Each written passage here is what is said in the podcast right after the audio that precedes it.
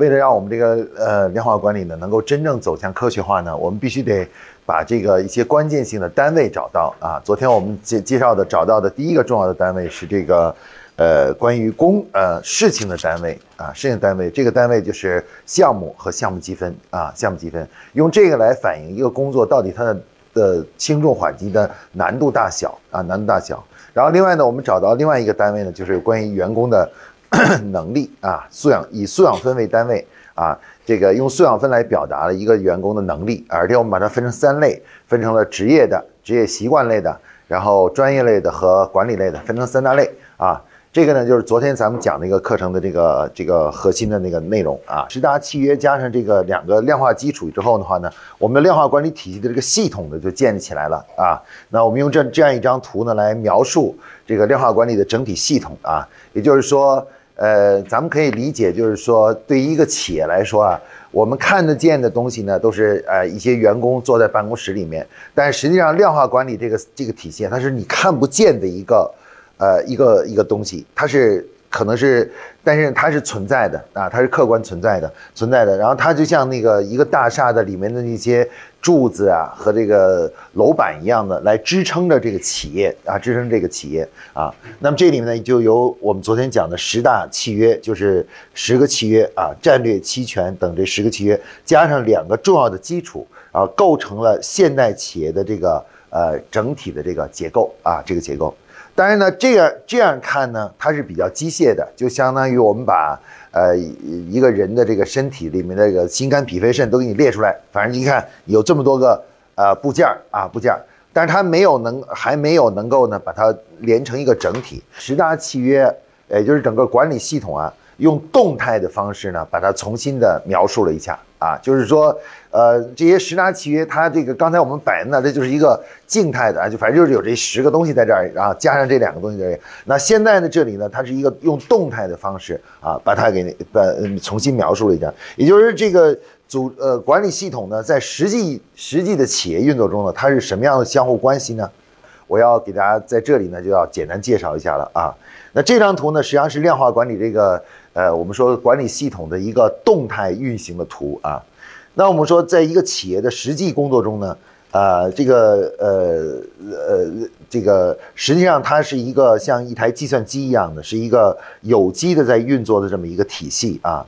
那这个一个企业呢，在实际呃工作中呢，中间呢，呃，有一条有一条主线，这条主线呢是由咱们之前的看到的三个核心契约战略。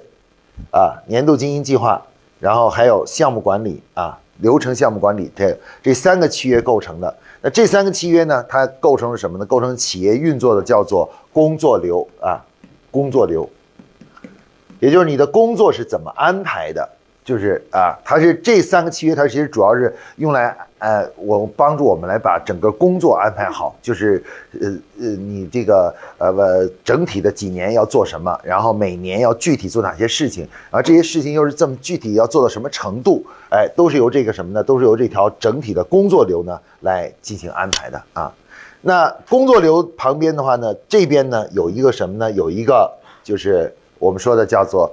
人人才流啊，人才流，人才流，啊，因为要想把工作做好，除了要，呃，把工作安排好以外，得有人的支撑啊，人的支撑。所以说这边呢就出现了一个人才流，这里面涉及到的契约呢就有组织架构契约，啊，薪酬绩效、职业发展、期权啊。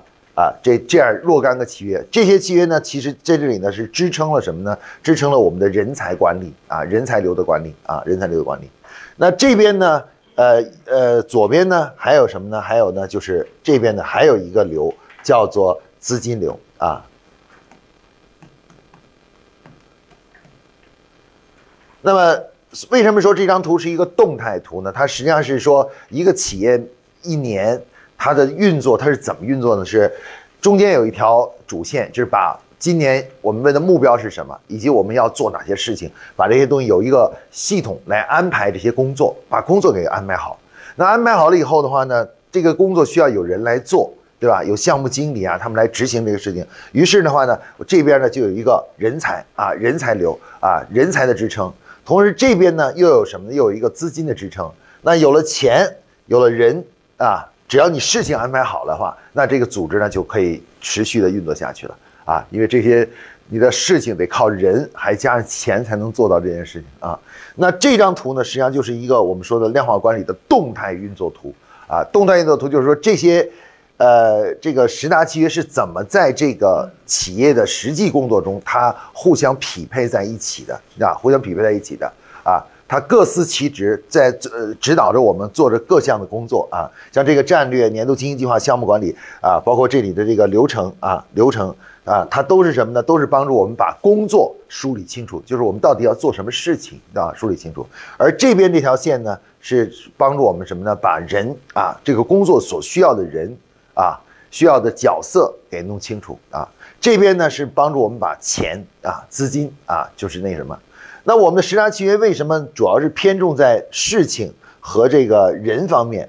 这个方面没有谈到，咱们十大企业中没有涉及到太多关于这个钱的部分。那个是因为这个部分的量化呢是不用量化的，因为这个量化它本来就很量化，所有的钱都是量化的，对不对？多少钱多少钱。你资金是多少？它是本身它就是量化的，它就是非常量化的，你知道吧？对吧？咱们以前所有的企业，呃，别的事情我们不量化，但有一件事情是很量化的，你的销售收入、你的呃花的费用什么之类的，那全都是数字化的，你知道吧？数字化的，所以这边是不需要量化的，因为它本身就是量化的，你知道吧？所以我们的整个量化管理谈的主要是，哎，中间这些事情你怎么把它。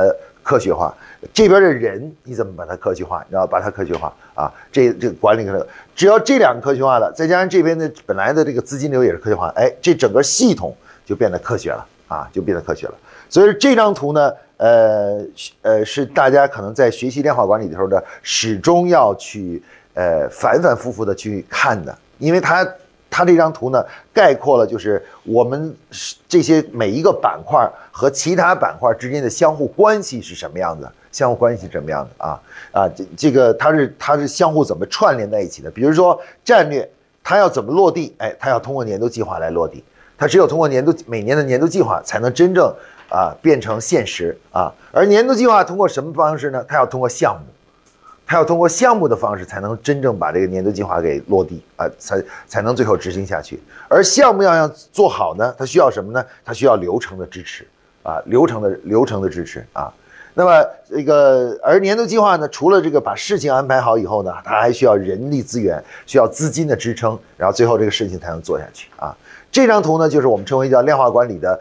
呃，叫做动态运行图，或者叫做系统运行系统，呃，这里叫做运营系统图啊，叫或者叫做动态运行图啊。这张图呢是是我们把刚才那些模块，把它按照它的有机的位置联系，给它连成一个整体啊运作的啊。大家如果这张图呢，实际上是当我们今后在呃如果导入量化管理的时候呢，遇到问题的时候呢，这张图就很有指导意义，它就告诉你呃看告诉你说你的。比如你哪个地方遇到问题了，他就说：“你看哪个地方你可能啊缺失了，所以导致这个这个有有有点不不顺畅啊，就不顺畅。所以这张图是值得我们今后呃反复的去呃去看一看和学习的啊。它和刚才咱们看那张图呢是两个不同的表达方式啊，一个是静态的，一个是动态的。”啊，静态就是说，反正这个公司里你有这么多的重要的东西，你要这些规则你要建立起来啊，你战略的规则、年度计划的规则这些东西都要建立起来。而静态是说，呃，动态是说什么呢？说这些东西啊是怎么联系在一起，然后就形成一个整体的系统的啊。啊，我打个比方，就像汽车，我把所有的汽车零件都给你拆开啊，发动机，然后给你摆，给你摆在地板上，你看啊，一个汽车就这么多零件，你知道吧？这样一个，这样一个，一共是分成十十组，你知道吧？十组零件。啊，这个就是刚才那张图。那这一张图是什么呢？这是我把这零件啪啪啪啪一堆，装成一辆汽车了啊！你看这个汽车在这儿，你知道吧？啊，这个零件在这个地方，这个零件在这个地方，这个零件和这个零件是这么连在一起的，你知道吧？啊，他们到时候一一打起火了以后，他们怎么运作的？哎，它实际上已经是这样的了啊！这张图就相当于把这个车都给装起来了，就告诉你车这车是这样的。而刚才那张图呢，实际上就是把所有零件都给你摆在地上。告诉你说，你看这零件都在这里，一共就这么几个零件，你知道吗？啊，它就是这样一个关系啊。这个呢，就是我们呃昨天呢介绍的一个整体的内容啊，有十大契约，两个量化管理的基础，然后共同构成了现代企业的呃科学管理的这个整体的结构啊，这种这种结构啊。所以说，一个企业呢，这个我们要想未来把这个管理呢做得很扎实的话呢，就是要把这个呃这十个方面的组织的约定以及两个核心的量化的基础呢都要做起来啊，而且它的顺序呢一定是先打基础，把这两个这个问题解决了以后，再来做这些事情啊，再来做这些事情啊，呃，大家可能会问我，有有同学经常问我一个问题，说王老师啊，我们公司现在。呃，这个呃，适不适合做这件事情？比如说，我们公司的规模还不是很大，啊，我们适不适合现在把这个体系建立起来啊？那我想说的是什么呢？就是我们建量化管理的，就是呃，导入这个科学管理这个体系啊，它的目的是什么呢？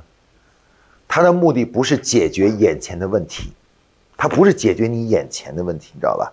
如果为了解决眼前问题，它实际上你不需要做这么复杂的事情，因为，呃，比如你现在业绩有呃有点下滑了，你想去解决这个问题，其实你可以有很多种办法的，你知道吧？营销上的一些办法，或者想一些其他的办法啊，或者想一些短期的办法，也可以去做到这一点。而导入这个体系啊，建立这个量化管理体系呢，它的主要目的是为了什么呢？是为了未来的几十年的运营啊。就是几十年的企业运营，也就是说，你把这个体系导入进去，可能花了三年的时间。你可能觉得，哎呦天哪，要花三年的时间啊！啊，你今年导这个，明年导那个，然后还要面对这么多的困难，然后折腾了半天，最后好不容易弄，还不一定能弄到完特别完整，你知道吧？对吧？那为什么要费这么大劲呢？哎，你换个角度思考，假如你想，你这你做这个事儿是为了未来可能二十年、三十年、五十年。如果你把这个体系建起来了，五十年内，你的整个管理的东西就基本上没有太多的需要去改了，你就可以按照这个东西一直运作下去，你知道吧？一直运作下去啊，很多问题就就不存在了。比如现在，呃，夸克其实也是一样，我我建立夸克已经有二十五年了。其实前面花了很多年去研究这个管理系统，然后另外在自己的公司里也去导入这个。我的我的理念就是，我要是向你们推广一个东西，我自己先得去试过，我一定要亲自试过，你知道吧？把所有的东西都，所以夸克把我这里讲的所有的东西啊，就是什么十大契约啊、全民项目化这个，全部都在夸克自己内部都都都是自己先做的。所以我们就是一个就是一个模板。你们不小心不信不相信，你们到时候我们专门组织大家来参观，看我们是怎么做的啊。包括从战略、年度经营计划、项目管理、什么这个组织架构、这个什么这个所有呃，包括不职责，然后晋升体系什么这个啊，所有的都是按照我讲的来做的，你知道吧？啊，那它实际上我们做这个事儿花了好久的时间，花了将近七八年的时间，就是去去把这个东西做完善，一点一点做完善，一点一点做完善。但是现在呢，它因为它全导入以后啊，你就会发现这个系统就会慢慢进入到非常稳定的一个运营了，就是组织内部的很和谐。员工的这种呃关系啊，对工作的对工作的这种这种热诚啊什么之类的，都是非常稳定的。你就基本上在管理上投入的精力就很小了，越来越小，越来越小，把精力都可以投入到营销上去，你知道吧？啊，去投入一下，就不用投太多精力在内部上了，因为内部的问题基本上这个系统一建立起来就就它就解决了。那那很多都是自然而然的，比如员工晋升啊、升职，他们都是都是自动的，大家没有人说跑来抱怨说，哎呀，我我老板我你怎么我应该涨工资，你怎么不给我涨工资？你知道吗？没有人没有人会讲这个问题的，你知道，他们都自己就。他们自己就就就知道该怎么去增长自己的工资，怎么样晋升，你知道吧？对吧？然后他们干工作干得好坏，他们也心里很清楚，到底干得好还是不好，你知道吧？有什么问题他也很清楚，你知道吧？啊，这个系统的特点就是什么呢？它的它最大呢，就是它可以帮助我们在未来啊，为未来的 N 年之内啊，就是几十年之内，我们的管理呢就可以走向一个相对平稳而稳定的一个模式啊。而主要的原因，另外一个很重要原因，就是因为它这个模型呢，其实是来源于宝洁，因为宝洁呢，它已经有一百九十年，将近一百两百年的历史了，你知道吗？在两百年中所建立的体系，你知道吗？它是一个相当稳定和完善的体系，就是它每一个东西都想得很清楚，就是该怎么做，到底我应该怎么做这件事情，你知道吧？啊，才是最合适的啊。所以说，一旦这个体系你一旦介入以后呢，它主要是保你可能几十年的管理的一个稳定的管理。这样的话，你内部的内耗减少了以后，你就可以把精力聚焦在什么呢？去做对外的营销工作。现在我们很多企业面临的问题就是，你这边哪怕外面有很多的营销的机会，等你一想去说做的时候，你才发现你后面就跟不就掉链子，他就没劲儿，你说使不上劲儿，因为后面是人的问题，你知道吧？他使不上劲儿，你你哪怕一个很好的市场机会在那里，由于你这个内部你使不上劲儿，你最后你这个机会你也抓不住，你没辙，对不对？而这个系统呢，它就是为帮你去，哎，从从根本上，哎，把内部的问题呢，给给给出一个根本性的解决方案啊，根根本性方案。所以做这个事情呢，不能有这种投机心理，就做量化管理不能有投机心理，说，哎，我就是为了解决眼前这事儿。啊，我眼前我销售销售增增长不够，我就想通过这个某一个招数，你知道吗？这个量化管理一个招数，然后就马上获得增长啊，这就是呃，等于说他这个我们这个目的和这个事情就不就不匹配了啊。做这个事情就不是为了短期的啊一这个啊就是呃一点点增长，而是为了什么呢？为了从长远，为了长远，为整个组织打造一个稳定的内部运营环境。就是我们经常说攘外先必先安内，对吧？啊，这个一个人也是一样的。你要想把工作做好，第一件事你把自个儿身体搞好。你身体整天老生病，你哪怕你你的外面面对再多的机会也不行，对不对？是吧？啊，其实这个我这个内量化管理呢，它就是要把自己组织这个身体啊搞得非常健康。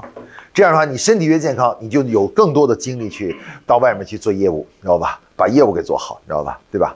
啊，所以这个呢，就是我们说的，呃，学学习量化管理，包括导入量化管理。所以说，呃，这个事儿呢，跟企业的大小呢关联不大，因为为什么？就哪怕你就是不是很大，不是很大，把这个体这个思想体系导入进去呢，它也能够帮助你呢更快的从小到大。啊，如果你要是比如这个东西你你不想导入的话，它你它会你就会发现，你从一个小公司。想变成一个中型的或者变成一个大型公司啊，可能要花很久很久的时间，啊，你都那那无法增长。但是如果你这个导进去的话呢，你就会发现，哎，突然有你会发现你你就呃你的成长速度也会变快了啊，你的整个规模呀，你的销售规模也会很快的变快了啊。所以做这件事情呢，一定要有要有战略眼光，要有定力啊，就是要不就不做。要做呢，就下定决心把它完成，就逐步的分几年的时间把这个东西给完成啊。其实你可以看到，我们人类啊，这个呃从小到大呢，花很多时间的去上学，对不对啊？其实这个时间是很长的。你想，孩子从一小学一年级开始上五年的小学，呃六年的小学，六年的中学，对吧？然后还要上四年的大学，加起来这是多长时间？十六年的时间在学习，对不对？